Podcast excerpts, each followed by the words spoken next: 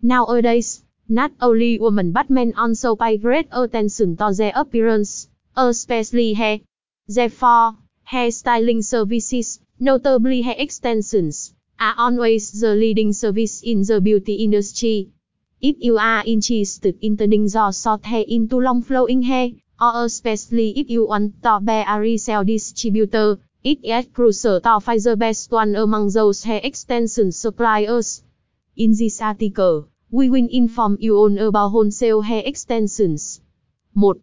Overview of wholesale hair extensions. 2. Pros and cons of wholesale hair extensions.